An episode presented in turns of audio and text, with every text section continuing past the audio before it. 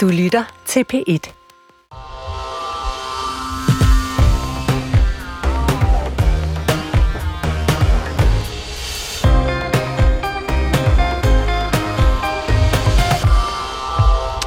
Bør flere råbe op på vegne af de palæstinensiske ofre, og skal der akut pres på Israel for at stoppe besættelsen af Gaza? Har palæstinenserne ligget under for 56 års kvælende besættelse, som FN's generalsekretær udtaler i den her uge. Hvad siger du, Asmar, til den? Ja, man skal gøre mere.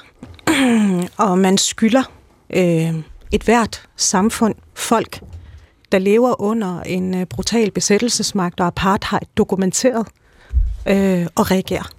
Hvad siger du, Mikkel Andersen, til udtalelsen fra FN og Guterres?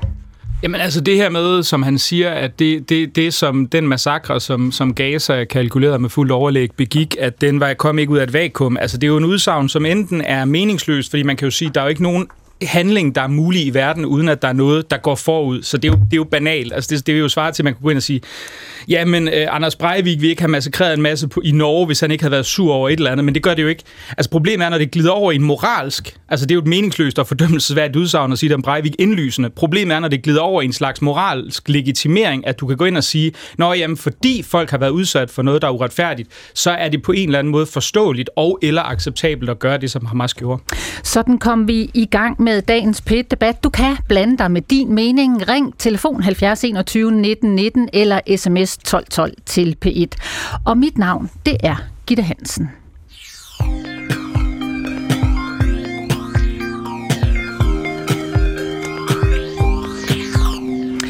Og det var øh, i en tale i FN's Sikkerhedsråd i den her uge i tirsdags, at øh, FN's generalsekretær Antonio Guterres øh, fordømte det, som øh, han kalder for horrible massedrab på 1400 civile israelere, og så samtidig sagde, at palæstinenserne har ligget under for 56 års kvælende besættelse. Og det lød blandt andet sådan her. It is important to also recognize the attacks by Hamas did not happen in a vacuum. The Palestinian people have been subjected to 56 years of suffocating occupation. Ja, og øh, det her øh, indlæg, øh, det lagde Antonio Guterres, FN's generalsekretær, så på mediet X, det tidligere Twitter, øh, hvor det lød sådan her i den dobbelte kritik. Det palæstinensiske folks klager kan ikke retfærdiggøre de forfærdelige angreb fra Hamas. De forfærdelige angreb kan ikke retfærdiggøre den kollektive afstraffelse af det palæstinensiske folk. Asmar Abdol Hamid, øh, velkommen til PET Debat. Mange tak, Peter. Socialrådgiver og en, der blander sig øh, ret meget i den aktuelle krig øh, Israel-Palæstina. Da du hørte den her tale fra FN's Sikkerhedsråd og Guterres, hvad tænkte du så først og fremmest? Jamen, jeg tænker, at det er en mand, der er sit øh, ansvar bevidst og får i tale sat det, som rigtig mange forsøger at feje ind under gulvtæppet, og som forstår det her som en legitimering øh, af angrebet på 7. oktober faktisk ikke høre, hvad det er, han siger. Mm. Fordi det er faktisk en hån, synes jeg, at sammenligne det med, altså med Breiviks øh, angreb i, i Norge. Her der er der tale om en dokumenteret besættelse og apartheid. Her er der tale om systematisk undertrykkelse af et helt folk. Her er der tale om belejring, blokade af 2,2 millioner palæstinenser på 16 år, hvor man har begrænset deres adgang til grundlæggende livsfornødenheder, og nu vælger helt på trods af krigens regler, vælger helt at afskære dem fra det, hvilket er en krigsforbrydelse. Mikkel Andersen, øh, du er chefredaktør på Kontrast. Altså den her melding fra øh, FN's generalsekretær. Hvorfor drager du den der parallel øh, til Breivik? Fordi at uanset hvordan du vender og drejer det, så er der naturligvis ikke noget, som kan legitimere, at man overlagt og kalkuleret går ind og massakrerer uskyldige civile. Det tjener ikke noget militært formål. Det ligger desværre i fuld ud forlængelse af Hamas' virke igennem den tid, de har eksisteret. Vi skal huske på, at Hamas, det, det de primært blev kendt for tilbage i midt-90'erne, det var jo sammen med islamisk jihad at begynde deres selvmordsbombekampagner, som så eskalerer op, øh, især dels under den anden intifada op gennem nullerne, mm-hmm. fordi de er utilfredse med den fredsaftale, som er blevet indgået. Det er derfor, for, altså Hamas er jo ikke interesseret i det. Altså der er masser af mennesker, formodentlig også her i studiet, som står og tænker, at en tøststatsløsning vil nok være den mindst ringe af de løsninger, som vi kan komme på umiddelbart. Det skal mm. jeg ikke kunne udtale mig om. Men jeg mener, problemet er jo her, at vi, vi ser relativt udbredt, at folk relativerer noget, som man jo entydigt kan, kan, burde kunne gå ind og fuldstændig uproblematisk og sige, selvfølgelig uanset hvad palæstinensernes ledelse er, det underkender jeg ikke. Jeg vil på ingen måde hverken forsvare bosættelse. Jeg mener, at Netanyahu's politik har været en katastrofe på en bred kamp. Jeg mener, at... at hvad kan Så hvad sige? er det, du forsvarer, Mikkel Andersen? Jeg, jeg ved ikke, om jeg forsvarer noget her. Du beder mig om kommentar. Mm, ja, det jeg mm. forklarer, det er, at jeg mener jo naturligvis, at hvis du går ind og siger, at på en eller anden måde, hvis det er det, Guterres gør, fordi som jeg siger, enten kan du gå ind og sige, jamen, der er ikke noget, der kommer ud af et vakuum. Nej, det er banalt. Der er ikke noget, der sker, uden at der er noget, der går forud. Og det er jo sådan ligesom, det kan du sige om hver historisk begivenhed. Men hvis du går ind moralsk og siger, at det er forståeligt, overlagt, kalkuleret, planlagt, og går ind og ud, angribe militær uden, uden noget som helst militær formål, velvidende i øvrigt også, at det sandsynligvis kun vil føre til en reaktion, der vil påføre ens egen befolkning befolkning, som man skal forestille at repræsentere umfattelig ledelse. Okay. Så er der en analogi der. Og det vi taler om, det er jo øh, Hamas' øh, angreb ind i Israel den 7. Øh, oktober, hvor Hamas-soldater gik ind i private hjem og slog børn og voksne ihjel og tog gisler. Asma Abdal Hamid, altså den der melding fra FN, Betyder den noget på de store linjer, tænker du? Ja, det gør det. Hvad? Fordi verdenssamfundet har et ansvar. Og her der er det FN's generalsekretær, der vælger at tage svæsken på disken og i tale den faktuelle, den, den faktuelle situation, som der er. Og det er, at der er en besættelse. Det er faktum. Det er det, du hører, Jamen, han det kommenterer han, på. Det mm. siger han. Ja. Han siger, at palæstinensernes lidelser har varet i rigtig mange han år. Han siger, øh, og jeg citerer, at øh, palæstinenserne har ligget under for 56 års kvælende besættelse. Absolut, og det er et faktum. Altså, der er en dokumenteret besættelse og dokumenteret apartheidstat. Det er ikke noget, som FN's generalsekretær lige pludselig finder på. Mm. Det er noget, som er veldokumenteret af Amnesty International, af Human Rights Watch. Det er noget, som er dokumenteret af menneskerettighedsorganisationer, som er jøder, altså B'Tselem. Så det er, ikke en, det er ikke en kanin, han hiver op af hatten. Det er et faktum. Der er en besættelse, og der er et apartheid. Goddag, Michael Åstrup. Goddag. Goddag, øh, og velkommen til PIT Debat. Jo, tak. Øh, Venstremand og udenrigsordfører. Hvis du lige tager dine høretelefoner på, nu kom du lige løbende ind øh, af døren, og tak for det. fordi så kan du lige høre nogle af ordene fra Antonio Guterres, generalsekretæren i FN fra forleden. Det lød blandt andet sådan her. It is important to also recognize the attacks by Hamas did not happen in a vacuum. The Palestinian people have been subjected to 56 years of suffocating occupation. Ja, det er sådan ordene falder, og bagefter så øh, lægger Antonio Guterres altså sin øh, kritik her på øh, mediet X. Det får dig til at reagere, Åstrup. Altså blandt andet har jeg læst, at du til politikken har sagt, at, øh, at øh, det er et kæmpe fejlskud mm. at gå ud med den her melding. Forklar lige hvorfor. Fordi det handler jo meget om timing, det handler meget om fokus. Øh, og her, der synes jeg entydigt, der er det fokusen på, hvordan det går øh, ud over at øh, rigtig mange civile palæstinenser, som der ikke kan stille spørgsmålstegn ved, det gør. Men man glemmer så de cirka 200 øh, kidnappede israelere. Man glemmer, hvad det her er et svar på, nemlig det største terrorangreb og det største antal dræbte jøder siden Holocaust. Øh, og der må jeg bare indrømme, at selvom jeg er jo fuldstændig enig med, tror jeg, den brede danske befolkning i, at jeg ikke er fan af Netanyahu, så er jeg på ingen måde heller fan for, at vi lige pludselig glemmer, at det her det er altså en terrororganisation. Det er jo ikke soldater fra Hamas, som mange kalder det. Det er terrorister, som vi også anerkender som terrorister, som laver de mest forfærdelige terrorangreb i nyere tid. Også i størrelse, antal, i grusomhed og alt muligt andet. Og derfor skal vi selvfølgelig også bakke Israel op i den her antiterroroperation. Betyder det, at de har carte blanche? Nej. Og derfor skal vi selvfølgelig også i talesæt, hvis Israel krydser nogle grænser. Det er jeg helt enig i, men fokusen var forkert. Mm. Men har Israel krydset grænser, fristes jeg til at spørge. Ifølge, ifølge dig som regeringsrepræsentant i dag, mener du så, at Israel har overtrådt de røde linjer nu? Altså jeg har sagt klart, øh, at øh, hvis man mener, at Israel har krydset nogle grænser, så vil jeg meget, meget gerne se beviserne for det. Det har sagt til FN så sent som i går, øh, fordi det er jo sådan, om man kan lide det eller ej, der er ingenting, der overhovedet taler for, at man Israel skulle have brudt mm. nogen internationale regler og love. Så det der med at det, hvis jeg lige må lov til at tale færdigt. Det, det med at afskåre en civil befolkning. Det, det, det, det, nytter ikke, når man stiller mig et spørgsmål, og så ikke mm. ønsker at høre svaret. Åstrup først, og så Asmar. Sådan er det i et demokratisk land.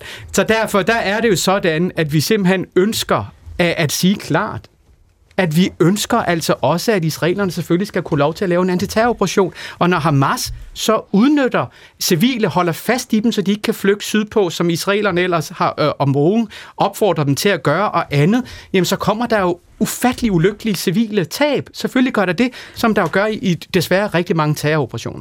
Asma Abdol? Jeg synes, det er kritisabelt, at vi står her i et civiliseret, demokratisk, vestligt samfund og hører en regeringsrepræsentant forsvare drab på mere end 5.000 civile palæstinenser på blot 18 dage. Jeg synes, det er tragisk og stærkt bekymrende, at du står her og ikke kan se, at det at dræbe over 2.000 civile børn i Gaza ikke er at overtræde den røde linje. Jeg synes, det er bekymrende mm. til fingerspidserne, at du ikke kan anerkende, at det, at Israel som besættelsesmagt går ind og afskærer 2,2 millioner palæstinenser for helt grundlæggende livsfornødenheder. Medicin, vand, mad, Men det er brændstof. Det er at det er overskrevet den røde linje. Du har siger, nej, du ikke har set Asma, dem overtræde, overtræde den røde linje. Jeg nævner alt det, hvor er de har overtrådt den røde linje. De bomber infrastruktur, civil infrastruktur. De bomber civile børn. Og det Asma, er du ikke engang nødt til at sige, det har vi ikke set noget af. Asma, nu skal vi lige, øh, nu skal jeg bede om, at øh, Åstrup får lov at svare. tak. Øhm, det er jo sådan, at vi har sagt klart, at vi ønsker at få en humanitær korridor ind. Det har Israel også åbnet op for. Gjorde de det for sent? Asma, øjeblik, lad Ostrup svare. altså, det er godt, at man ikke kan lide, hvad jeg siger, men man skal mindst bare høre det. Det er almindelig anstændighed. Øhm, og, og, og, og derfor så er det altså sådan, at vi har sagt, at vi ønsker at åbne op for humanitære korridorer. Øh, og det har israelerne gjort. For sent, ja, men det har de gjort. Og derfor så kan man godt blive ved med at sige, at man føler, at israelerne har overtrådt nogle grænser og lignende. Jeg har sagt klart, man kan bare søge en simpel Google-søgning. Jeg er ikke fan af Netanyahu. Jeg har udtalesat ufattelig mange ting, som Netanyahu har gjort igennem tiden. Jeg er uenig i. Så hvis der er nogle beviser for, at israelerne har gjort det, så kom med dem. Og det siger jeg både som formand for det udenrigspolitiske nævn, og det siger jeg som øh, Venstres udenrigsordfører. Og så går vi videre i debatten.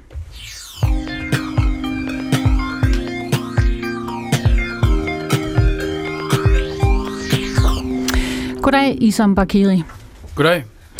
Æ, musiker, øh, sanger, øh, tidligere øh, i bandet Outlandish, nu solo. Mm. Æ, du er ude med et opråb i Ekstrabladet. Æ, mm. Flere kendte skal bruge deres stemme og råbe op på vegne af de palæstinensiske ofre, siger du. Mm. Altså, hvad er det, du savner fra hvem?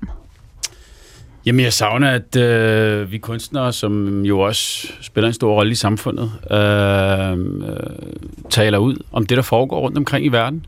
Det her er jo, øh, sådan som jeg ser det, i hvert fald folkedrab. Øh, det, er, det har aldrig været så meget op i vores fjæs. Øh, og jeg kan mærke, at når det kommer til øh, det, der foregår i Palæstina og Israel, så, så tiger folk stille. Folk er bange Hvem tiger stille?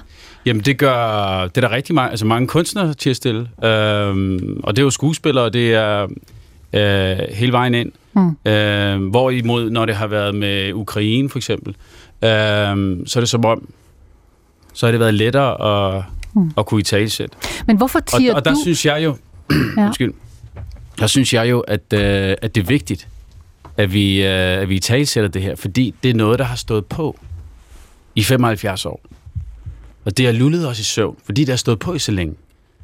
Men sandheden, sandheden er jo den, at, at, is, at Israel, øh, og det er om det er soldaterne, eller om det er øh, det ekstremistiske øh, israeler, som bosætter, mm. øh, slår palæstinenser ihjel hver dag. Og som, som kunstner, der har været dernede og set det, så har jeg jo også skrevet om det. Og jeg lå jo faktisk nummer et her i 2005 med den sang, der hedder Look Into My som er skrevet af en palæstinensisk teenager. Og det er det, jeg synes, der er så vigtigt at få kunstnerne ind, fordi vi er med til at humanisere et, et, et narrativ. Og lige nu er der en kamp om narrativet. Og det er ikke første gang. Det er ikke første gang. Og du blander dig så i debatten, og du tager og rejser din røst. Øh, det gør du i aviserne, og det gør du så også her i dag i pet debat øh, Du kritiserer også, Isam, øh, den danske statsminister, Mette Frederiksen, for ikke at vise mere støtte til palæstinenserne. Hvad er det, du savner fra hende? Noget medmenneskelighed. Noget medmenneskelighed. Altså, der er noget med, det som om, altså, der, der er de hvide mennesker, hvor vi godt kan vise medmenneskelighed, og så er det de brune, hvor vi helst ikke skal ind og snakke for meget om det. Og de er, bliver, de er blevet dehumaniseret, de er blevet demoniseret, det er der ingen tvivl om. Men takket være de sociale medier, hvor det ikke kun er DR mere, og det er ikke kun CNN, og det ikke er Fox og BBC, øh, så er der kommet et nyt narrativ, og det er faktisk virkeligheden, som den er derinde. I går der var der jo møde i EU, hvor statslederne var samlet for at diskutere en løsning på netop øh, Israel-Palæstina-krigen. Og prøv lige at høre, hvad Mette Frederiksen sagde der, statsministeren. Israel har ret til at forsvare sig selv, men det skal være inden for humanitær international lov. Og vi har et, et, et ansvar det har øh, Israel selvfølgelig særdeleshed, men vi har det også som international verdenssamfund for at beskytte palæstinenserne i den her situation. Og den humanitære situation i Gaza er dybt, dybt, dybt problematisk. Har du fået det, du savner nu? Nej, det synes jeg ikke faktisk. Det synes jeg ikke. Hvorfor altså, ikke? Hvad er det, der jamen, mangler? Det er også, jeg kan også høre med, med, du ved, også her der i studiet, vi kører rundt i det her, og jeg forstår godt, det er en, det er en politisk øh, øh, knude, øh, og det kører vi jo rundt i, og det har vi kørt rundt i så, lang, i så lang tid. Vores forældres generation kunne ikke løse det. Nu står vi her og kan heller ikke løse det. Så det bliver vores børn, der skal prøve at løse det. Men det er egentlig meget enkelt. Det kommer ned til, at vi er alle sammen imod drab på civile. Det gælder vel både palæstinenser og israelere? Helt sikkert, men jeg, jeg siger jo til dig, det foregår på daglig basis. Mm. Palæstinenser bliver dræbt hver dag. Mm. Det er det, vi ikke forstår. Hver dag. Og det er også derfor, jeg siger, du kan ikke holde en festival med den ene hånd og køre folkedrab med den anden. Mm. Det er det, det, det, det, der sker. Og vi, og af en eller anden grund, så gider vi ikke snakke om det. Det gider vi godt her, og det er derfor, vi står her i dag, og det er også derfor, du er her. Æ, Michael Åstrup. tak for det. Selv tak. Michael Åstrup, øh, som udenrigsordfører for Venstre og en del af regeringen, kan du genkende det billede, som Isam B. tegner her? Nej, det kan jeg ikke. Altså, jeg må indrømme, jeg forstår udmærket godt frustrationen. Jeg forstår udmærket godt, at folk, som også kender folk, som lige nu er, er presset og som er involveret i, i den her krig, som det jo er, jeg forstår udmærket godt følelserne. Selvfølgelig gør jeg det. Øh, jeg har også selv været der, ikke i Gaza, der vil have meget ikke sjovt nok at have mig ind, men jeg har været i Vestbreden flere gange, jeg har været i Israel flere gange, jeg har været i Hebron flere gange, og det er jo forfærdeligheder, man ser. Det er der helt enig i. Og det er jo også derfor, det bliver jo hurtigt sådan en eller anden mærkelig debat, at os, der i tale sætter terrorangreb, vi skulle lige pludselig være Netanyahu-fanboys eller noget andet. Det er vi jo ikke. Det er vi jo ikke. Jeg har i tale sæt gentagende gange, også over for mine israelske kollegaer, også over for den israelske ambassadør, når der er behov for at i tale sætte noget. Så vi er jo ikke bare sådan, halleluja, nogen, der støtter alt, hvad Israel gør eller siger. Det her er bare et terrorangreb, som er reelt det 11. september øh, angrebet på Israel. Hvis du går ind simpelthen og ser på, hvilken um, altså, grusomhed, hvilken størrelse det har haft, jamen så er det bare noget, hvor alle vi lande, som også ønsker at leve i fred og fordragelighed, bliver nødt til at talesæt og simpelthen sige, det går ikke længere. Og den måde, det går heller ikke længere for palæstinenserne, er min opfattelse. For jeg ønsker en to-statsløsning. Jeg ønsker også, at bosættelserne kommer ud af Vestbreden. Alle de der ting er vi jo enige om. Men ved at få, få det mål, der kræver det bare én ting nu, og det er, at terroren bliver lagt på hylden bliver lagt på hylden som et redskab. Mm. Og det er det, jeg i tale sætter. Okay, men hvad med statsterror? Fordi statsterroren er jo det, som altså det kører, det, det pingponger frem og tilbage. At tæppebombe Gaza kommer jo ikke til at fjerne Hamas. Uh, hele det der undervands, mulvarp, uh, underjordisk, der, det kommer ikke til at løse en skid. Det kommer ikke til at løse en skid. Og det bliver kun større. Er det til, det går ud over dine børn, at vi vågner rigtigt op? Jamen, øh, jeg er helt enig i, at jeg tror heller ikke, at øh, konflikten bliver løst nu, og jeg tror også, det bliver mine tre børn, som er meget, meget øh, unge, øh, at det kommer til at være, være op til dem. Det er jeg faktisk enig med dig i. Men udfordringen er jo bare, at du kan enten sige, okay, ønsker vi at få den her, skal vi sige, diplomatisk løst, med pres på Israel, og alt muligt andet, eller ønsker du at gå op i noget, der minder om anarki? Hvor nej, det bare nej, nej. nej, nej, nej, det er heller ikke det, jeg siger, du anbefaler, ja, ja. men det er bare, altså det er modstykket, som jeg ser det. Og det ønsker jeg jo ikke. Og det er jo det, vi bliver nødt til at stoppe, før vi når det anarki. Hvorfor køber vi så våben fra Israel? Fordi Israel er et demokratisk land. Who øh, cares? Hvorfor køber vi våben? Vi kan købe dem fra svenskerne. Det, og, og det gør vi også. Øh, vi køber gør også vi våben. Ja, ja, vi køber også våben fra svenskerne. Så bliver svenskerne. Hvorfor, hvorfor, hvorfor støtter vi en besættelsesmagt. Fordi Israel er et demokratisk land. Du, skal, du får det til at virke som om alle israelere er enige om alting. Det er de jo ikke. Lad os lige bare lige huske på, hvordan det var for 14 dage siden, før terrorangrebet. Ja. Der var kæmpe demonstrationer i Israel, rettet mod Netanyahu. Landet var reelt delt politisk. Så siger jeg uh, tak uh, for denne omgang, uh, Michael Åstrup og Isam Bakiri. Vi hopper lidt videre i debatten.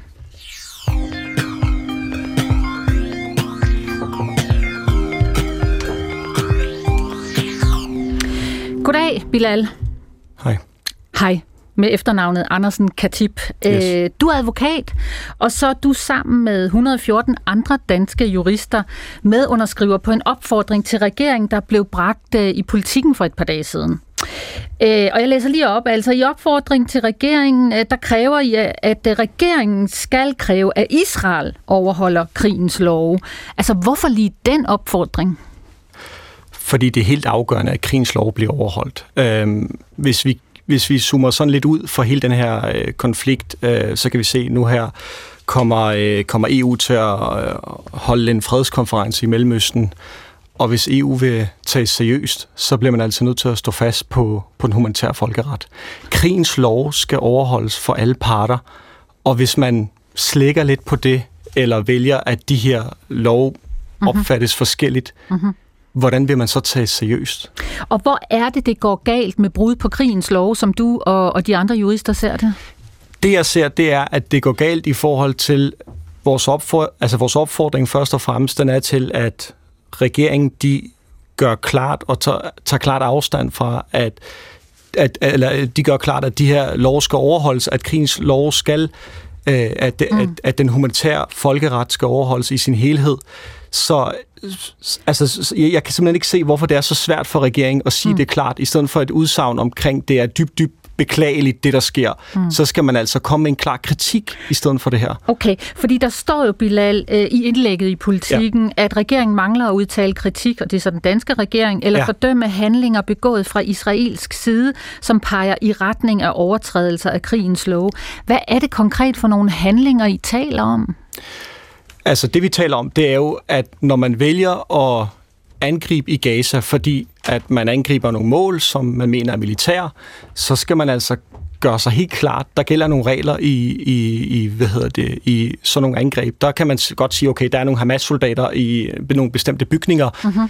men vi mener, man går over stregen, når det er, at man bomber nogle bygninger, fordi der er nogle Hamas-soldater i de her bygninger, hvis der er en masse civile. Man bliver nødt til at overholde de regler, der gælder i den humanitære folkeret. Det er, ellers så bliver den illusorisk.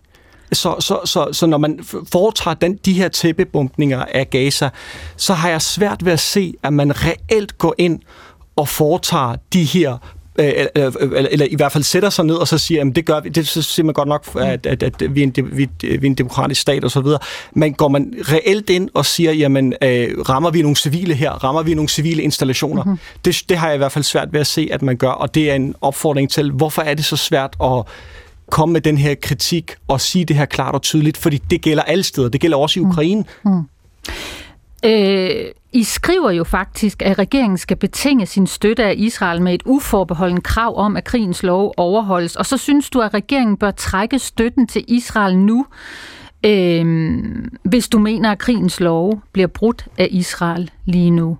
Altså, øh, hvorfor, hvorfor tage den så vidt som til at trække støtten fra Israel? Fordi man er nødt til at melde klart ud fra Danmarks side og det globale samfund. Vi har et ansvar fra Danmarks side og det globale samfund for, hvordan vi kigger på en konflikt ude mm. i den store verden.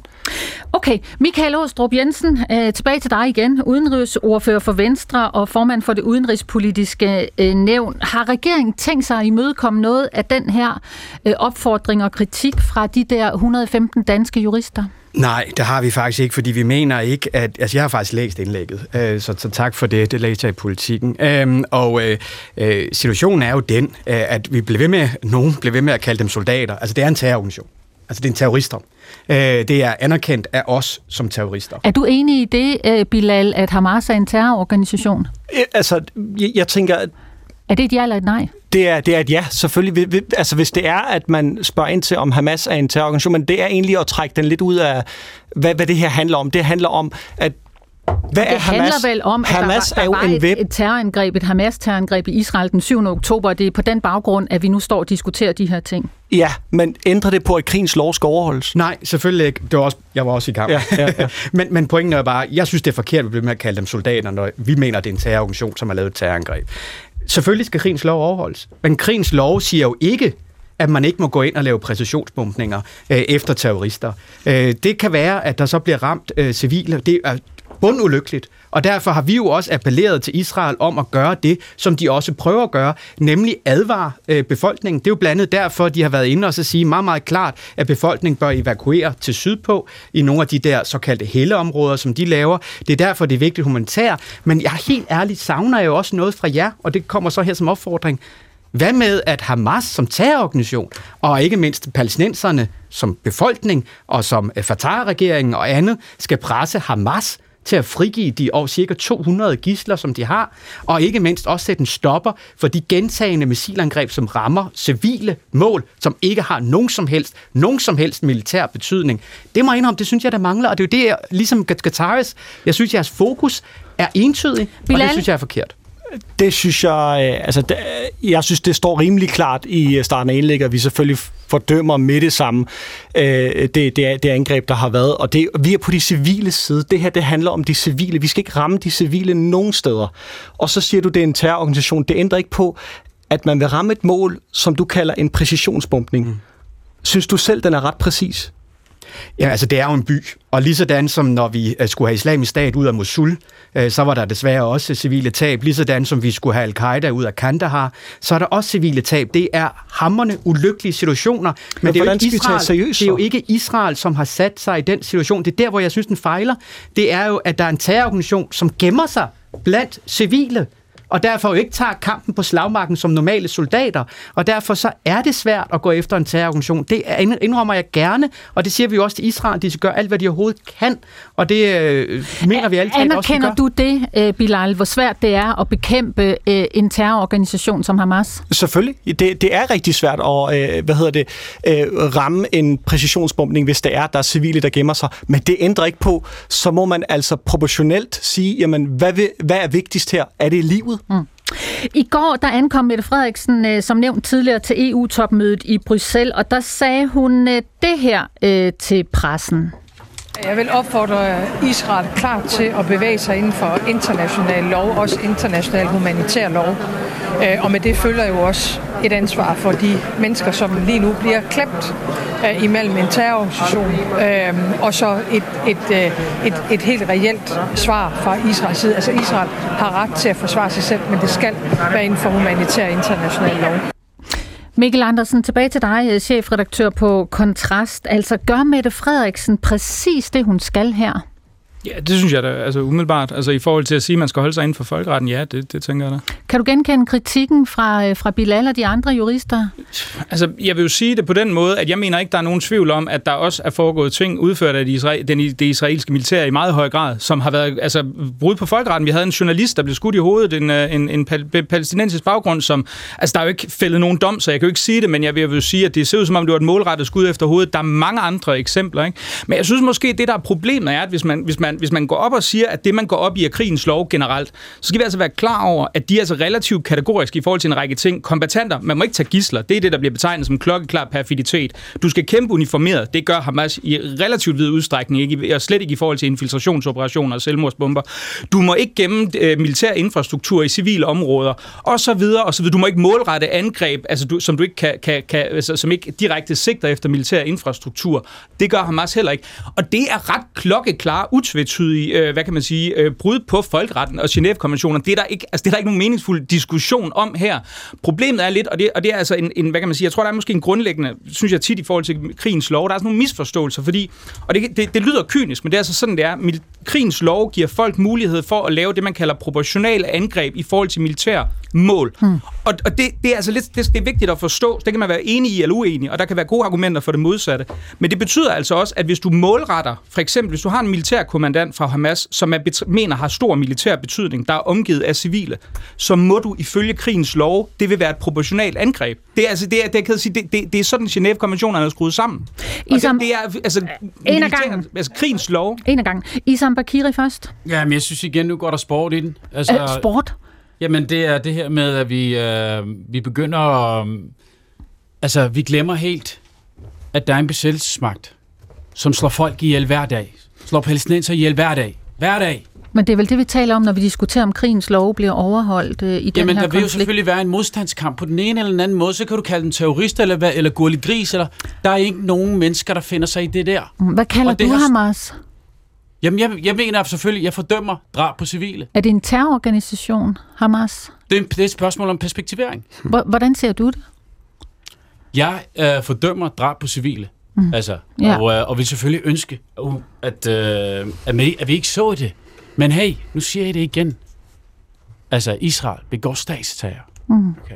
Begår Ja. Hamas terror? Selvfølgelig. øh, Men det er det, der er ærgerligt, Gitte, fordi hver gang nej, nej, vi siger Israel, så siger du Hamas. Det, Ja. der er faktuelt forkert, fordi der var en verden inden den 7. oktober, og den vælger vi bevidst i medieredaktionerne at se bort fra. Vi vælger ikke at forholde os til, at der har været en verden inden den 7. oktober. Vi vælger ikke at forholde os til de ikke bare 7 eller 700 eller 7000, men 700.000 for, for, for, ulovlige bosættelser Altså på Vestbredden, Asmar Abdul- hvor Hamas Asmar. ikke er til stede. Asmar, Hamas er ikke Øst-Jerusalem. Så det der med hele tiden at hive Hamas op af hatten, mm. det er fuldstændig at ramme forbi skiven. det må du gerne mene i P1-debat og alle mulige andre steder. Det vi diskuterer, det er præcis øh, al den diskussion, der rejser i kølvandet på det Men der var Hamas-angreb. en verden før 7. Klart. oktober. Der var undertrykkelse Yes. før 7. oktober. Der var drab på palæstinenserne før 7. oktober. Der var massakre før 7. oktober, og den vælger vi i redaktionerne ja. ikke at forholde Yes. os til. Og det synes jeg er en kæmpe Vi fejl. forholder os til det i dag, og vi har forholdt os til det rigtig mange gange. Det er blandt andet derfor, du også er her i dag. Anerkender du det? Jamen, jeg håber det, fordi så skal man ikke sige Hamas hver gang i sommer. Michael Åstrup, forstår du det, der bliver sagt her? Giver det mening for dig?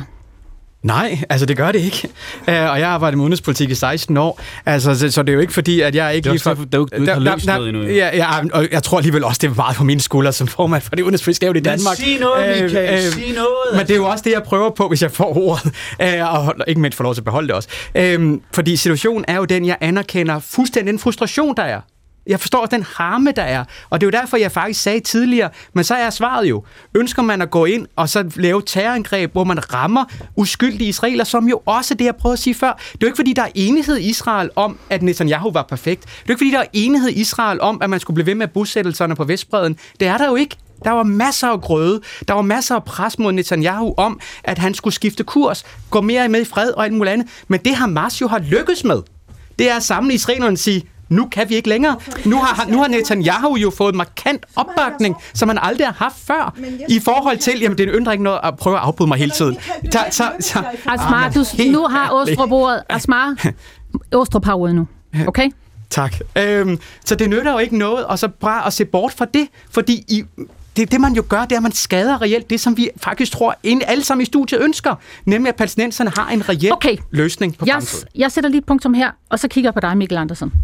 Øh, chefredaktør på Kontrast. Altså, øh, vi har taget den her debat nogle gange de seneste 14 dage. Det bliver meget ophidset, det bliver meget øh, fronterne, parterne, der angriber hinanden, og måske lytter mindre, end de angriber. Hvis du skal se det udefra, ser du en regering i Danmark, der har været for ensidig, altså alt for ensidig i sit fokus på Hamas' terrorangreb, og har vendt det blinde øje til, øh, til Israel?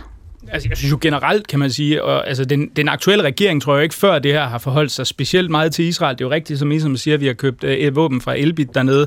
Men historisk set må man jo sige, at øh, hvad det hedder, altså danske regeringer, Mogens Lykketoft som udenrigsminister og alle mulige andre, har haft et re- relativt massivt fokus på, på Israel og været ekstremt kritisk over for det. Så det er jo ikke sådan et emne, jeg sidder og tænker, at danske politikere har været fuldstændig blinde for, eller ikke har fyldt i den offentlige debat. Det synes jeg da i allerhøjeste grad, det har. Altså. Mm.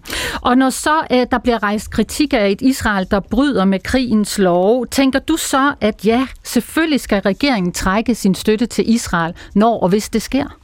Nej, i forhold til... Altså, hvis, ja, hvis, hvis det bliver de, demonstreret, at Israel systematisk bryder krigens lov, ja, det vil jeg da sige. Hvis man går ind og overlagt og målrettet øh, går ind og massakrerer civile, mm. ja, det vil jeg det vil jeg da sige. Altså, det synes jeg da, det vil da være helt åbent. Og har du set noget, der tyder på, at Ikke- krigens altså, lov jeg vil, jeg vil jo sige, det gode spørgsmål er jo, altså, og det er jo igen det her med krigens lov, altså jeg tror, folk har sådan en idé om, at hvis man bombarderer befolkede områder, så er det en krigsforbrydelse. Sådan er det altså ikke. Når, når i Ukraine for eksempel, nu har vi jo, der var andre, der bragte Et hospital. Jamen, problemet er, problemet er, hvis det viser sig, nu har vi, nu har vi jo snakket meget om Al-Ali-hospitalet, som jo er det, det, der var relativt kontroversielt. Jeg tænker, vi skal ikke åbne den, men vi har Al-Shifa, som er et andet stort hospital. Der kan man jo gå ind og se, og det er rapporteret bredt i internationale medier, i, og, altså, og i øvrigt også fra, fra forskellige, både israelske, amerikanske og andre kilder, som går ind og siger, jamen det, det, det er ret velkendt, at Hamas har hovedkvarter der.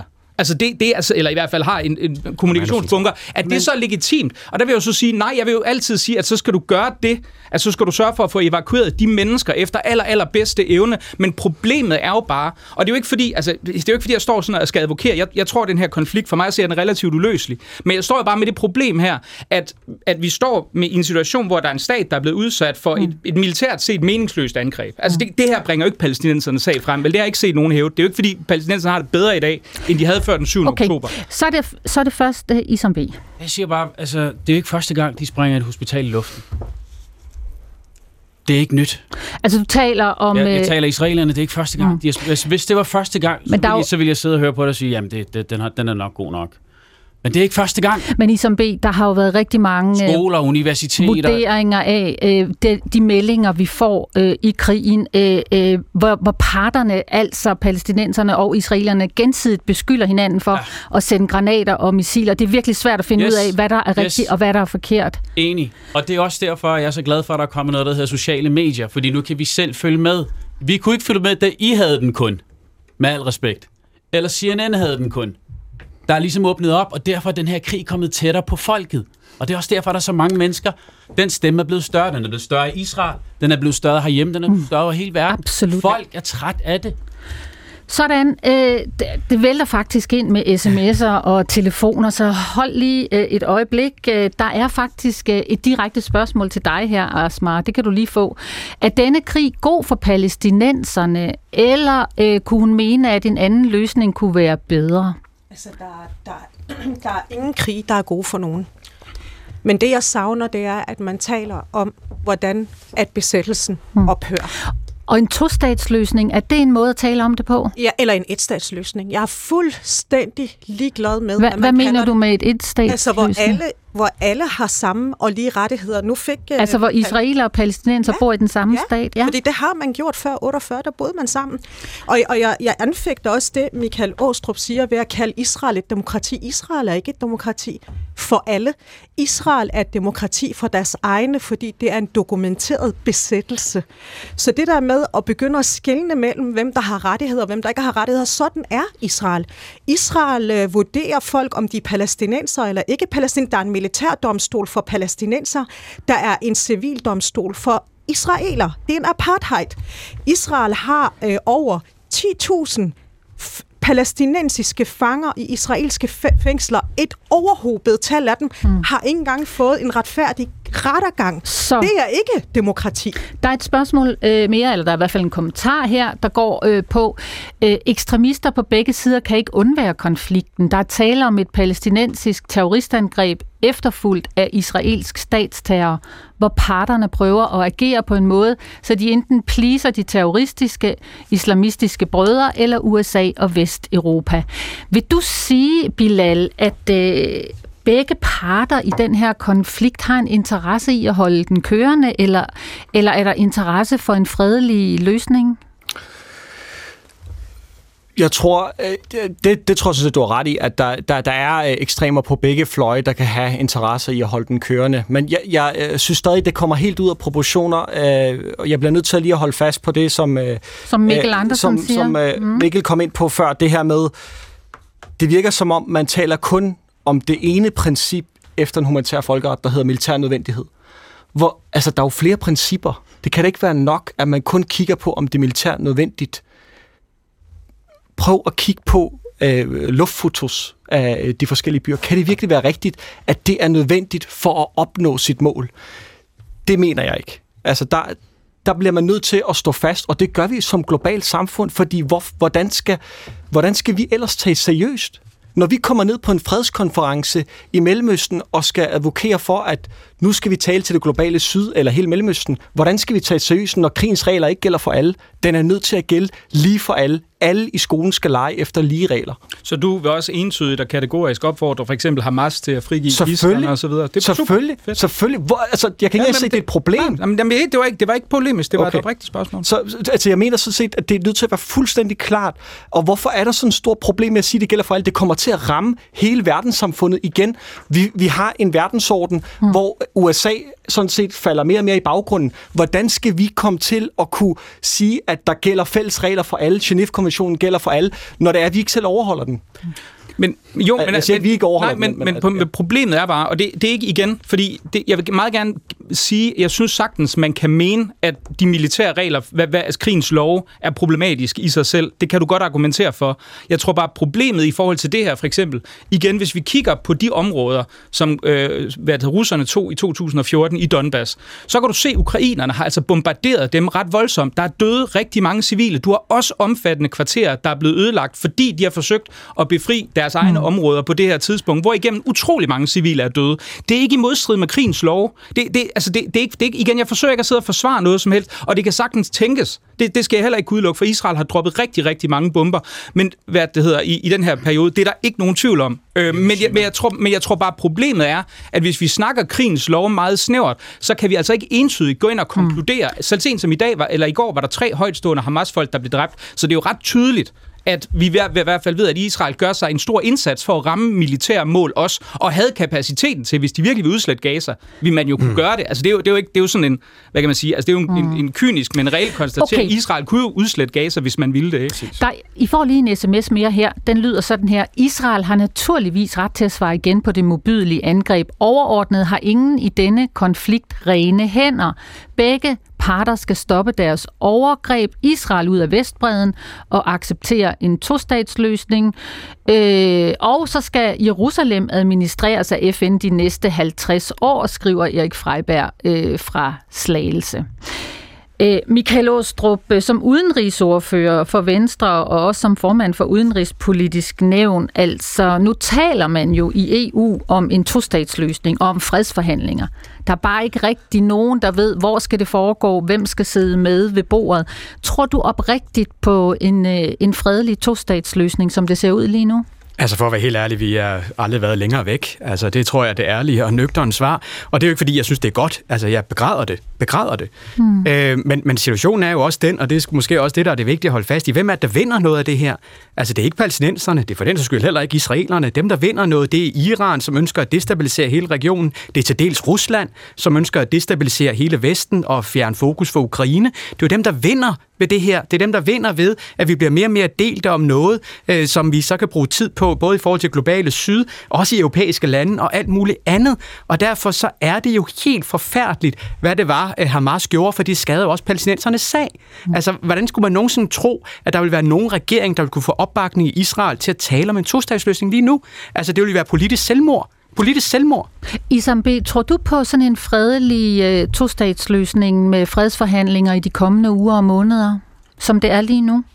Øhm, altså, jeg tror, øh, jeg vil nok sige, at øh, jeg ved, at vi har historien på vores side. Ja. Så håbet er der. Muslimer, jøder og kristne kan godt sammen. Det er efter oprettelsen af staten Israel, at det er gået galt. Det er vigtigt at huske på. Og så er det igen vigtigt at huske på, for jeg ser du ved, min uh, homie her, der står til min højre. Din homie, det er Michael Åstrup. Michael Åstrup, præcis, ja. Du får mig til at lyde meget sejere end jeg. uh, Måske skal du have uh, en hoodie og, uh, ja, og en cap. Jeg kan låne min. Ja. men, men, uh, det er da første step på en fredsforhandling, det, er det, det må man sige, det må man sige. Ja. Men jeg synes igen, vi glemmer det her med dagligdagen. Vi er mennesker, mm. okay? Hamas eller ej. Ja. Det er også derfor, jeg siger, så længe den besættelse er i gang, så længe vi slår palæstinenser ihjel hver dag, og jeg kan ikke understrege det nok. Mm, det, det har du dag, gjort. Yes. Ja. Så, kommer der, så vil der bare komme en ny gruppe, og du kan slå så mange palæstinenser ihjel, som du vil. Stop med at demonisere dem. Godt. Mikkel Andersen, øh, en tostatsløsning, fredsforhandlinger, som situationen er nu, hvad tror du på? Jeg, jeg tror, det er desværre øh, for indeværende altså ekstremt urealistisk. Altså med den regering øh, og det, det, det parlamentariske flertal, vi har i Israel, tror jeg ikke, der er vilje til at nedlægge hverken udposterne, og jeg, og jeg tror ikke, at altså, Hamas er, er, står, har jo som skrevet ind i deres charter, de kræver Israels kompromilløse udslettelse. De ønsker ikke en tostatsløsning. Så det er jo grundlæggende et problem, og problemet med en etstatsløsning, som, altså, det er jo så også, altså nu bliver det sagt, at de levede fred før 47. Det, det er jo ikke rigtigt. Altså, der var jo der var Hebron-massakren, der var det, jeg sind for nu at tage en på hver side. Der var en borgerkrigslignende tilstand indtil oprettelsen. Altså, det eneste, man kan sige nu, og det er jo så ikke, det mener jeg jo ikke, det er, altså, som er et argument for, for noget, men en konstatering, som trods alt er et lille lys i mørket, det er, der lever jo trods alt øh, omkring 2 millioner, øh, hvad kan man sige, israelske statsborgere med, med palæstinensisk, krøstræk arabisk baggrund, som jeg ikke mener har, er, bliver behandlet på lige fod med, med israelerne i alle henseender, for det mener jeg ikke, de gør. Jeg mener, der er store problemer, men jeg mener samtidig også, at de formodentlig er den den øh, arabiske befolkningsgruppe i Mellemøsten med de mest udstrakte frihedsrettigheder. Så langt nåede vi i første del af dagens PET-debat. Lige om lidt, så kommer der tre minutters øh, friske nyheder fra radioavisen, øh, og så fortsætter vi med anden del af PET-debat øh, efter de her tre minutter med nyheder. Tusind tak, fordi øh, I kom her og tog debatten på kryds og tværs, øh, delte jeres holdninger, meninger og følelser, kan jeg måske også godt sige. Selv tak.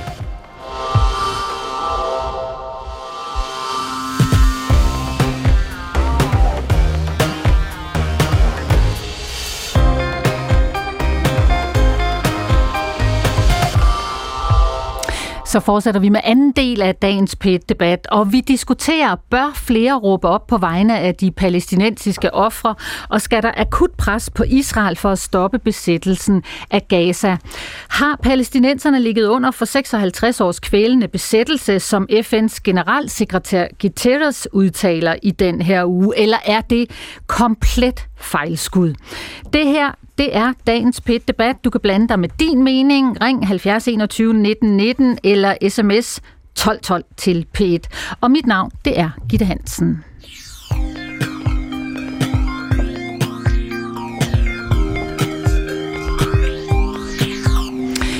Goddag, Senja Stampe. Goddag. Tak for at komme flyvende ind. Selv tak. Radikale Venstre. Øh, du er en kvinde, der er aktiv på de sociale medier, og forleden der skrev du på Facebook øh, det her, jeg læser lige op. Mm. De frygtelige begivenheder i Israel og Palæstina skaber også utryghed her i Danmark. Mange er bekymrede for deres familie i Israel-Palæstina, men også her i Danmark frygter mange danske jøder lige nu for deres sikkerhed. Sådan skal det ikke være. Danske jøder skal kunne leve frit og fredeligt i Danmark, uanset hvad der sker i resten af verden. På Krystalnatten torsdag den 9. november, der arrangerer det jødiske samfund i Danmark et fakkeloptog i København, og jeg går med. Citat slut. Hvad fik dig til at gå ud og skrive det? Jamen, det var fordi, jeg synes, det var vigtigt at anerkende den øh, angst, som øh, mange danske jøder øh, sidder med. Øhm, og det, de bliver bange for, eller grunden til, at de bliver bange, det er jo selvfølgelig den øh, vrede og fortvivlelse, som er opstået i kølvandet på, på bumpningerne i Gaza. Øh, jeg vil så også allerede nu sige, at øh, du, Asmar, var jo inde og skrive. Øh, det var der mange, der var. Ja, der er rigtig øhm, mange, der har skrevet der var rigtig mange, og kommenteret. Og, der, og mange med palæstinensisk baggrund. Og mange, der, der var blev, vrede. Der blev vrede. Hmm. Og, og der vil jeg jo sige, at jeg forstår også på den anden side, at det kan føles som en dobbelt uretfærdighed, at den retfærdige harme, og fortvivlelse og sorg, man må have som dansk palæstinenser over det, der foregår i Gaza nu, mm. at der er nogen, der kan fordreje det øh, til jødehad. Der, der, der, åh ja, det er jo svært i den her debat, og alt, hvad man siger, kan blive læst på forskellige måder. Jeg har jo selv en, der navigeret i mm. had i, i mange, og trusler og vrede i mange år, og mm. jeg tror, at, at det, der også er vigtigt for mig at sige, det er, jeg ved godt, at der er mange dansk palæstinenser, som ikke anklager danske jøder for at have nogen som helst aktie i det, der foregår. Mm. Blandt andet dig. Du har jo tit været med alle mulige... Øh, øh, du kigger på anti, Asmar ja, Abdul Hamid nu, ja. alle mulige mm. antiracistiske arrangementer, hvor vi jo ofte faktisk er lykkedes med at gå sammen, jøder og mm. muslimer. Mm. Mm. Og jeg kan godt forstå, at, at hvis man ligesom læser, ej, det er en kollektiv anklage mod os alle, jamen hvordan kan jeg komme af med min fortvivlelse, vrede, min sorg, hvis jeg så samtidig bliver anklaget for antisemitisme, det kan jeg godt forstå. Mm. Og man synes jo også, at man bliver også nødt til at forstå, at i sådan et ophedet miljø, der sidder man jo også som dansk jøde. Jeg tror jo, der ser helt sikkert også mange danske muslimer, og nu bliver du rørt med den samme følelse ja. af, at der er enorm vrede. Og hvad ja. hvis der er, og, og der er mange, der godt kan finde ud af at skille tingene ad og sige, det er ikke danske jøder, der er problemet, eller det er ikke danske muslimer. Men hvis der er bare en ud af 100 eller en ud af en million, mm.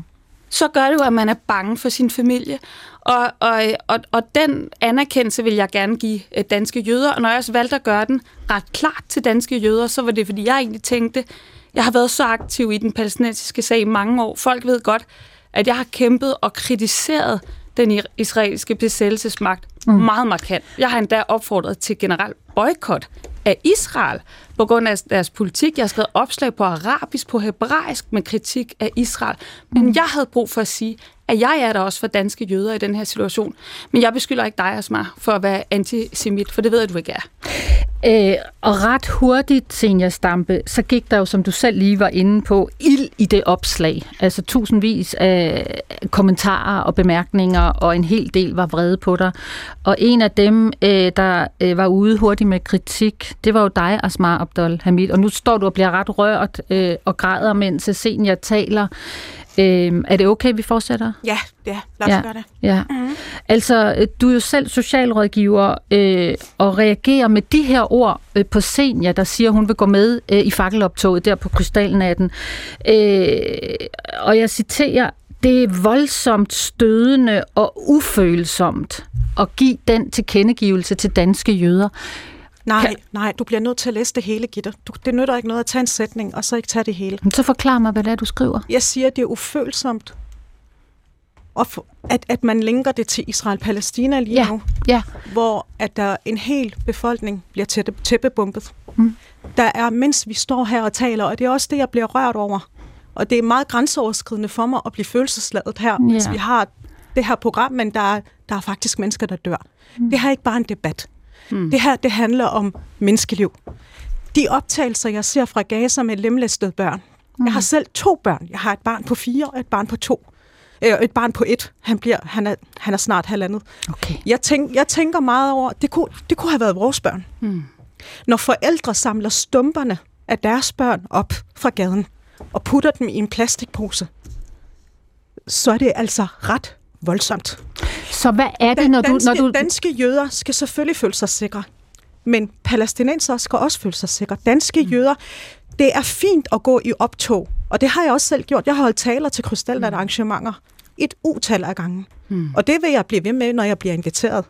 Men at linke den til, hvad der foregår i Israel-Palæstina nu, hvor det er palæstinenser, der bliver tæppebumpet af besættelsen Israel. Et, mm. det er forkert over for de mange palæstinensiske ofre.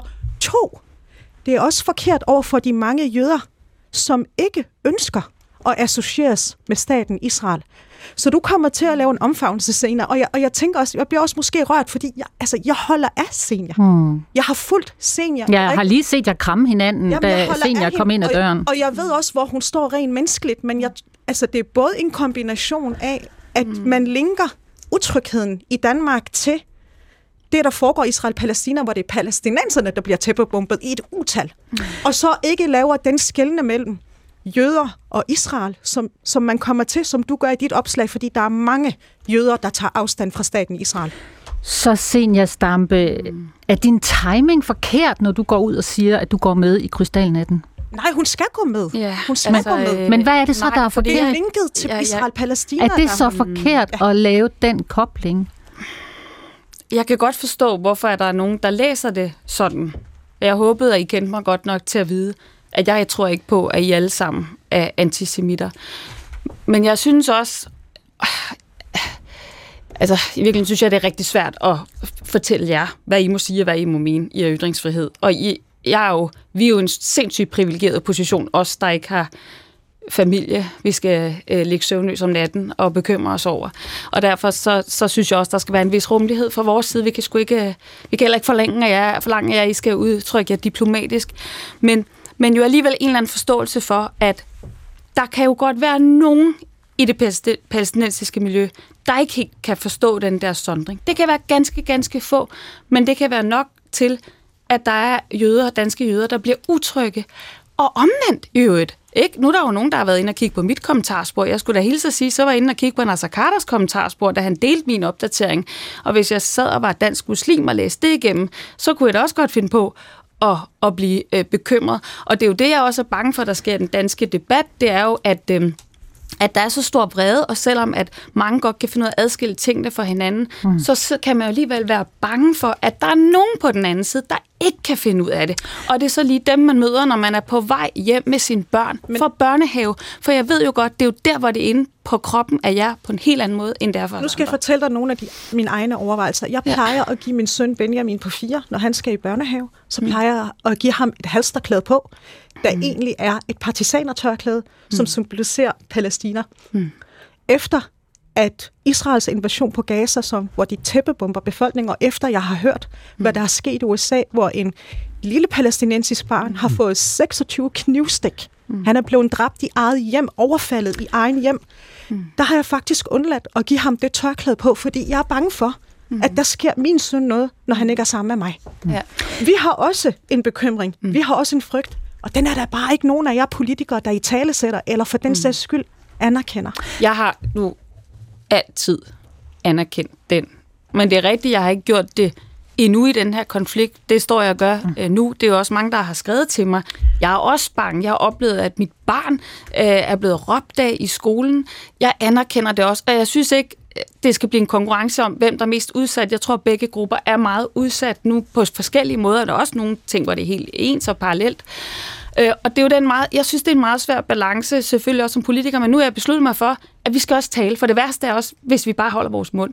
Og jeg synes, vi skal finde en eller anden balance, hvor vi anerkender den sorg, vrede, angst på begge sider, prøver at deeskalere, men også kan rumme, at det er svært for jer, der står mm. der, hvor I gør, at være så diplomatiske, som vi andre øh, måske kan prøve Senja Stampe, altså, øh, du siger det selv, der er meget vrede, der er meget had øh, på begge fløje, øh, hos begge parter, af alle mulige grunde.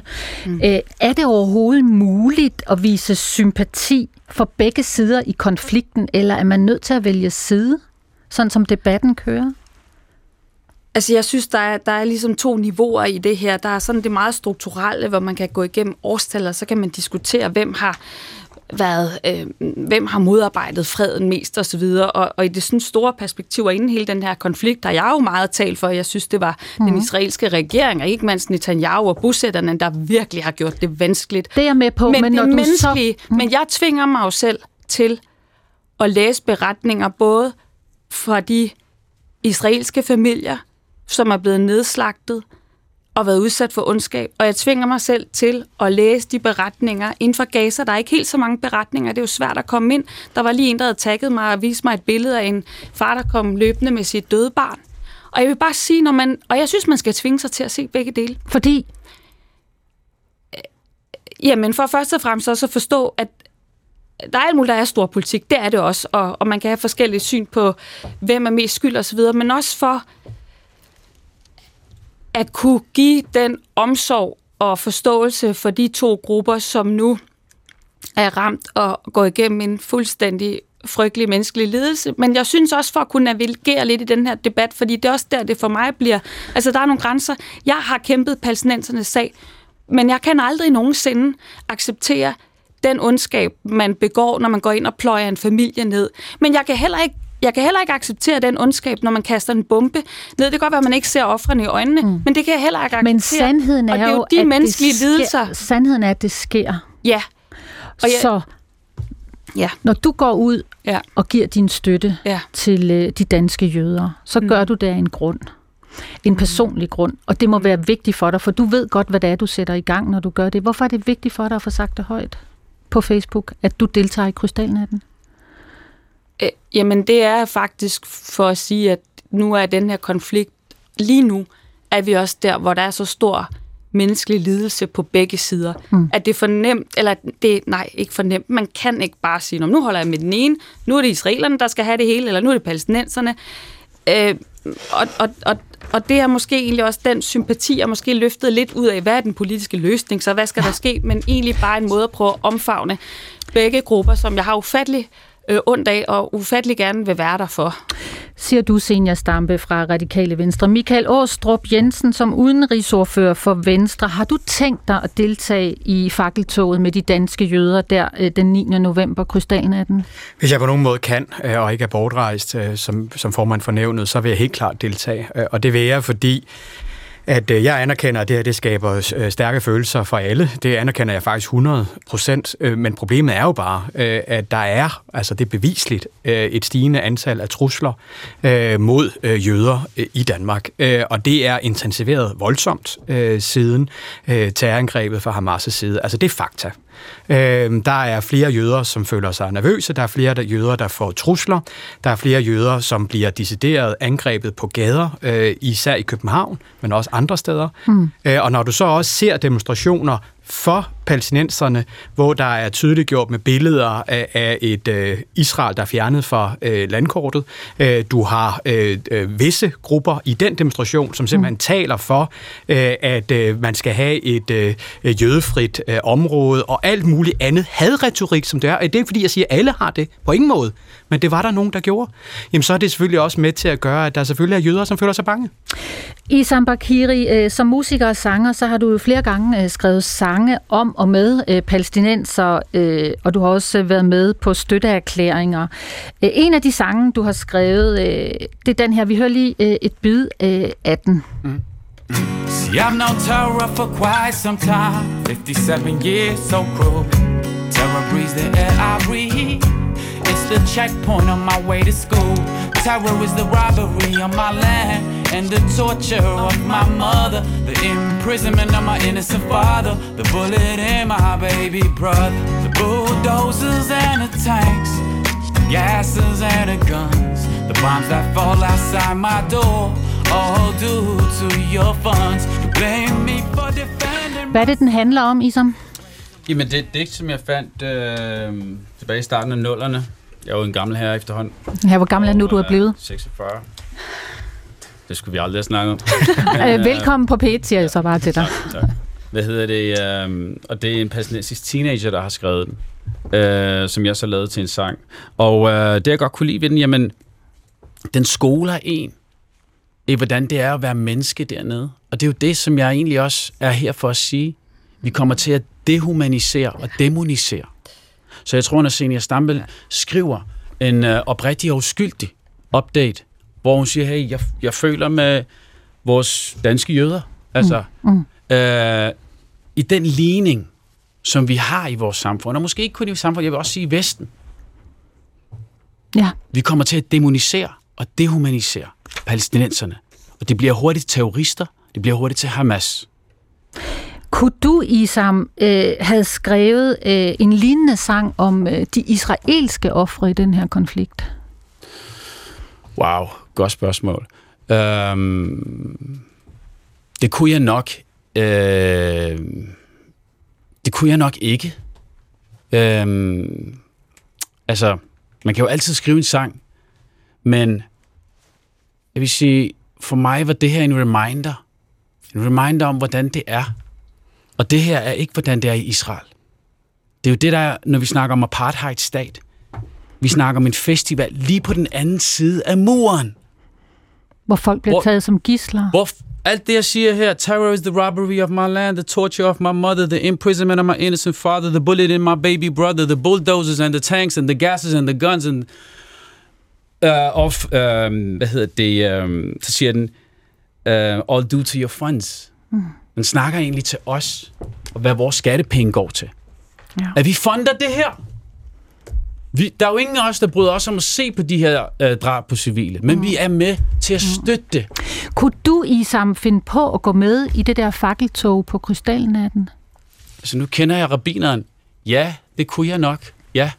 Øh, men jeg vil nok tage mit øh, Palestine blues på, og så vil jeg øh, så vil jeg tale med folk. Og det tror jeg på. Og mm. jeg ved jo, at det her ikke er en krig mellem religionerne. Mm. Hvis det ikke havde været for muslimerne, så havde der ikke været nogen jøder i Jerusalem i dag. I 600-tallet, jødes, den, den muslimske leder, kommer til Caesar, som siger, vi har udryddet alle jøderne. Og den muslimske leder tager sig til hovedet og siger, hvorfor har I det? Jamen, de slog jo Jesus ihjel. Han kigger på, øh, den muslimske leder kigger på sin assistent og okay. siger, find mig 80 familier. Find mig 80 familier i den muslimske by. Hent dem herover. Vi skal have jøder her i Jerusalem.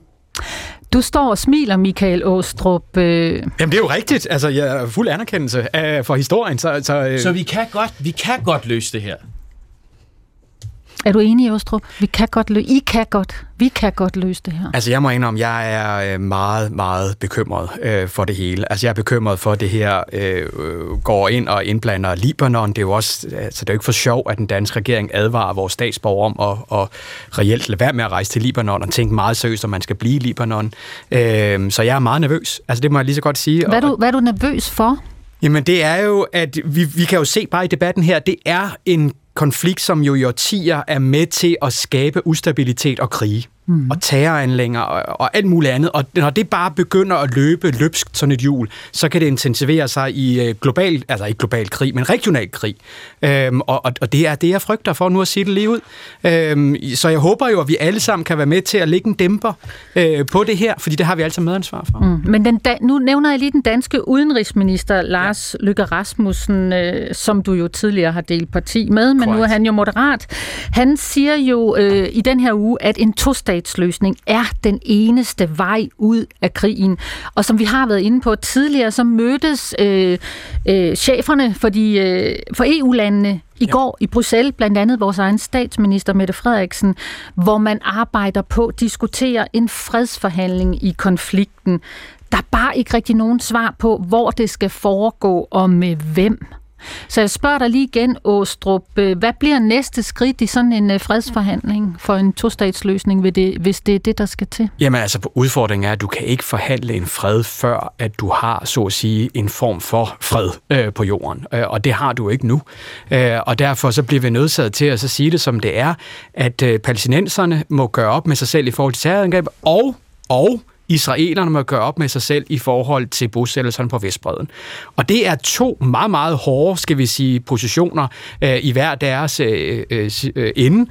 Og jeg frygter jo, at Netanyahu aldrig vil kunne komme i gang med en tostatsløsning på baggrund af det, der er sket fra Hamas' side. Altså det vil han simpelthen blive væltet på øh, af den vrede, som der er, mener jeg, med rette i den israelske befolkning. Øh, og derfor er vi desværre nok også meget længere fra en tostatsløsning. Støtter jeg det? 100%. Jeg støtter en tostatsløsning. Jeg mener, den eneste form for fred, vi kan få i Mellemøsten. Hmm. Jeg indrømmer bare, at det er meget længere væk.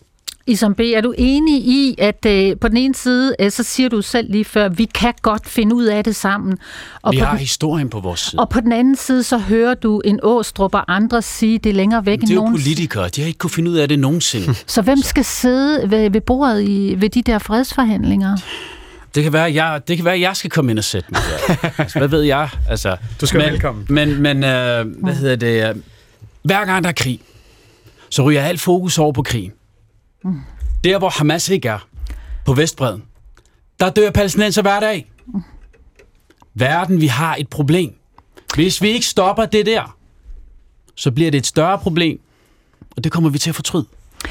Der er en sms her. Vi 3F København, altså øh, en fagbevægelse, en fagforening, har været med til at arrangere Krystalnat-demo i mere end 25 år sammen med alle trosretninger. Temaet har altid været antiracisme, aldrig mere end Krystalnat, men den nuværende situation har ikke noget at gøre med krystalnatten, skriver altså John Egebjerg Jacobsen, som øh, jeg tænker øh, sidder i toppen af 3F øh, i København. Du står ikke, Asma? Ja, jeg er fuldstændig enig med ham. Man skal skille det ad. Altså man skal, altså, og, det, og det er også det, jeg havde en anfægtelse til, da vi startede med at tale om krystalnat, om vi skal gå med i optoget. Jeg vil også personligt gerne gå med i optoget, men vi skal passe på ikke at drage paralleller mellem det at være jøde og staten Israel. Det er to vidt forskellige ting. Vi havde et opråb i politikken fra unge jøder, der fordømmer Israels angreb på Gaza. Mm. Den parallel må I som politikere heller ikke lave. Så du drager heller ikke, for nu lige at tage den anden øh, parallel, der nogle gange også bliver draget, når der bliver rejst kritik af palæstinenserne, at der bliver sat lighedstegn mellem Hamas og palæstinenserne? Jamen, det er en, det er en forkert præmis. Det er en fuldstændig forkert præmis, og og i forhold til de løsninger, du kom ind med, Gitte, det var altså helt naturligt. Nej, nu var det ikke mine. Nej, det var nej, nej, udenrigsministeren, ja. så EU ser refereret til to-statsløsninger og fredsforhandlinger. Så det formulerer det forkert i forhold til de løsninger, du fremlægger. Mm-hmm. Så savner jeg, at inden man når frem til, om det er en en- eller to-statsløsning, jeg har brug for at spørge Michael Åstrup, fordømmer du Israels angreb på civile palæstinenser? Anerkender du, at det er forkert? Hvis hovedfokusen for angrebet er at dræbe civile, så 100% ja. Øh, og det vil jeg da sige til enhver en tid. Øh, men, men, men... men hvordan vil du tage det, hvis der var en modsvarende, der svarede sådan i forhold til Hamas' angreb den 7. oktober, så vil du frastødes. så vil du sige, at det her er en ikke klar nok afstandstagning. Men Hamas' lige nu ser vi, lige Ja, nu ser vi, Michael, helt, helt faktuelt, der er 2.000, over 2.000 børn, der på 18 dage er blevet dræbt. Asmar, du stillede et spørgsmål. Nu vil jeg gerne høre Åstrup svar. Altså, jeg øh, siger jo også klart, at jeg forstår godt, at når der er demonstrationer, også måske lidt voldelige demonstrationer op mod den israelske hær på Vestbreden eller i forhold til grænsen ved Gaza og sådan noget, det forstår jeg godt. Det er der jo også regler for, hvis det er, man føler, man er i en besættelse, som man er i forhold til Vestbreden osv. Men der, hvor den står galt, det er, når Hamas' lyver. Altså topledelsen af Hamas siger, at vores mål var at dræbe israelske soldater. Det er jo bevisligt forkert. Det er bevisligt forkert. De gik efter at dræbe så mange civile som muligt. Det er der et hav af beviser på. Et hav af beviser. Det ikke Israels drab på civile Det palæstinenser. har jeg lige sagt. Jeg har lige sagt, at øh, så længe Israel gør noget, for eksempel, vi talte også tidligere om, øh, da der var en journalist, der blev dræbt. Jeg var den første til at stå og sige, det skal undersøges til bunds. Det have konsekvenser, Så Asmar, Asmar, Selvfølgelig skal det det. Selvfølgelig nu er det, mig, der, nu er det mig, der stiller spørgsmål, Asmar, og nu spørger jeg så dig, ligesom du lige har spurgt Åstrup. Fordømmer du Hamas' øh, drab på civile israelere? Jamen allerede, da jeg talte med din kollega Clement Kærsgaard... Nu spørger jeg dig. Først, jamen, jeg, jeg, så giv mig lov til at svare. Hmm? Allerede, da jeg talte med din kollega Clement Kærsgaard, allerede dagen efter eller samme dag, jeg kan næsten ikke huske det efterhånden, Hmm. der fordømmer jeg drabet på civile. Altså, civile må aldrig nogensinde være et mål. Og jeg laver netop ikke den der nuance, som Michael vælger at lave, Nej. at hvis nu her, eller hvis nu der, civile må aldrig gå hen og blive målet for et militært angreb. Men det vi også ved, Gitte, og det er en vigtig detalje, det er, ifølge folkeretten, ifølge folkeretten, der har et besat folk ret til at forsvare sig. Om vi vil det eller ej, om vi kan lide det eller ej, sådan er folkeretten også bevæbnet. Men ikke terrorangreb. Ikke terrorangreb på civile. Det er bare vigtigt at holde fast i. Det må et besat folk heller ikke gøre. Men der må heller ikke være en besættelse. Nej, Senja selvfølgelig. Stampe, nu vender jeg mig mod dig igen, Radikale Venstre. Øh, den der to-statsløsning, fredsforhandlinger, mm. derfra hvor du sidder i debatland og mærker øh, vreden, mm. hvad tænker du, hvor tæt er vi på en løsning? Altså for det første vil jeg gerne lige sige, at jeg er ikke udenrigsordfører. Nej, det er med på. skal de store... Det er øh, din så egen det personlige fornemmelse fra debatland.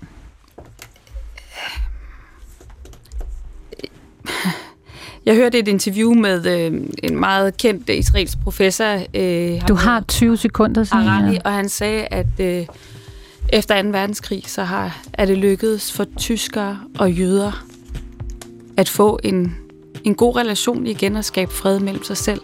Og når det kan lade sig gøre, så kan det her også lade sig gøre, og det skal vi insistere på og tro på.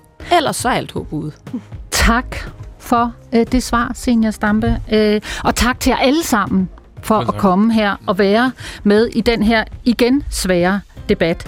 Øh, Pet Debat blev i dag skruet sammen af Mathias Pedersen, Christian Gravholdt, øh, Siv Søby er redaktør. Jeg hedder Gitte Hansen. Ha' det rigtig godt alle sammen. Tak. Gå på opdagelse i alle DR's podcast og radioprogrammer. I appen DR Lyd.